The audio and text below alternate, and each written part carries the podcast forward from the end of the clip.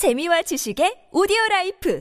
팟빵 안녕하세요. 군사도뽕입니다. 현재 러시아가 전선에서도 소모가 너무 심하고 앞으로의 전망마저 좋지 않으며 내부에서는 갈등 양상이 극심해지는 등 점점 더 곤란한 상황에 처하고 있는데요. 이에 이어 핵무기 및 극초음속 무기와 관련된 러시아의 전략 무기 정보마저 미국으로 새어나갈 상황이 발생했습니다. 현지 시각 2월 15일 여러 OSINT 보도에 따르면 러시아가 자랑하는 투폴레프 160M2 초음속 전략 폭격기 개량 작업을 진행한 러시아 투폴레프사의 한 엔지니어가 극비 자료를 들고 육로를 통해 러시아를 탈출해 핀란드로 갔다고 하는데요. 그는 현재 미국으로 망명하기 위한 절차를 진행 중에 있으며 최근 러시아로부터 목숨의 위협을 느껴 탈출했다고 합니다. 자신에 관한 정보를 익명으로 처리해 줄 것을 요구한 이 남성은 최근 2년간 블라디미르 푸틴 러시아 대통령과 그의 통합 러시아에 정면으로 맞서고 있는 인물인 알렉세이 나발리를 후원해 왔던 것으로 알려졌습니다. 알렉세이 나발리는 푸틴이 노리는 인물 1순위였으며 지난 2022년 10월 21일 러시아 정부로부터 위험을 조장한다는 혐의를 받아 독방에 수감된 것으로 알려졌습니다. 푸틴과 그를 지지하는 정치 세력이 이처럼 경계하는 인물을 후원해 왔던 남성이라니 러시아에서 이 자를 살려둘 리가 없겠죠.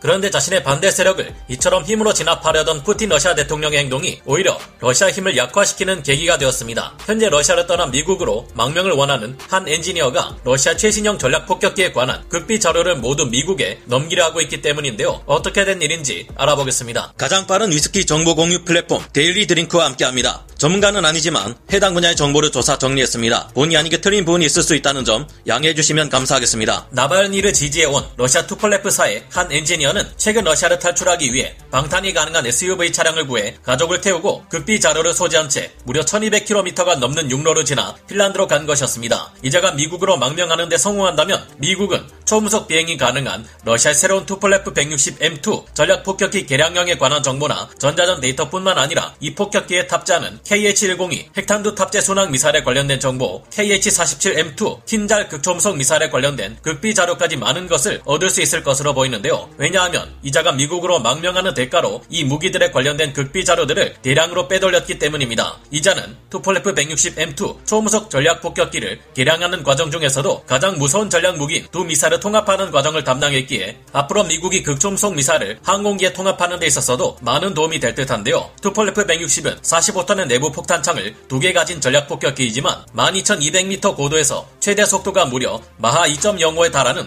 초음속 비행이 가능하며 항속 거리가 12,300km에 달하는 전략 폭격기입니다. 예산상의 문제 등으로 인해 PAK DA 스텔스 폭격기 개발 프로젝트가 보류된 이후 러시아는 그 과도기적인 기체로 투폴레프 160M2 전략 폭격기를 생산 및 개량하고 있는데요. 미국의 손에 만약 이 투폴레프 160M2 폭격기의 전자전 데이터가 들어가게 된다면 이제 막 개량되어 실전 배치되는 따끈따끈 한 기체를 나오기도 전에 전자전 jamming으로 마비시킬 수 있게 된다는 것을 뜻할 텐데요. 지금까지 러시아군은 많은 최신 무기들을 우크라이나군에 노획당하며 자국 기술력의 많은 부분을 미국을 비롯한 서방 국가들에 노출시켜 왔습니다. 지난해 9월 OSINT 네트워크 중 하나인 오릭스가 알린 바에 따르면 하르키우주에서 러시아군의 수호이 30 SM 전투기가 사용하는 핵심 전자전 pod를 매우 양호한 상태에서 노획해 러시아가 갖춘 전자전 기술력과 데이터를 모두 빼앗겨 버렸고 러시아가 서방 국가의 전자전 데이터를 얼마나 확보하고 있는지 알 수 있게 되었는데요. 이 때문에 러시아군의 전술기들은 그 어떤 기체도 미국의 전술기들을 전자전 jamming으로 교란하기 어려워지게 된 상황입니다. 물론 서로가 이 사실을 알고 있으니 러시아 측에서도 각종 레이더 및 통신 체계 등에서 내뿜는 전파들의 패턴과 주파수 등을 모두 바꿔버리겠지만 이 모든 작업을 해내는 것이 결코 쉽지는 않을 듯한데요. 전자전기만이 아니라 러시아 최강의 전차라는 T-90M 전차마저 노획당했고 지상의 전자전 장비들이나 장갑차, 방공 시스템 등 많은 것들이 우크라이나에 노획되어 사용되고 있습니다. 이제는 1960년대나 사용 하던 낡아 빠진 2세대 전차 T-62마저 우크라이나에 노획당하는 굴욕을 겪고 있는데요. 우크라이나군은 이 약해 빠진 전차를 전투에 쓰기에는 적합하지 않다고 판단해 사용하지 않고 있지만 대신 이 전차를 구난 전차로 개조해 쏠쏠한 재미를 보고 있다고 합니다. 우크라이나 군에게도 구난 전차는 매우 중요한 존재인데 마침 T-61을 통해 이런 장비들을 얻을 수 있게 되어 상당히 도움이 되고 있다는데요. 이제는 투폴레프 160 M2 최신 전략 폭격기에 관한 정보마저 미국의 귀에 들어가게 되었으니 이번 사건을 통해 투폴레프 160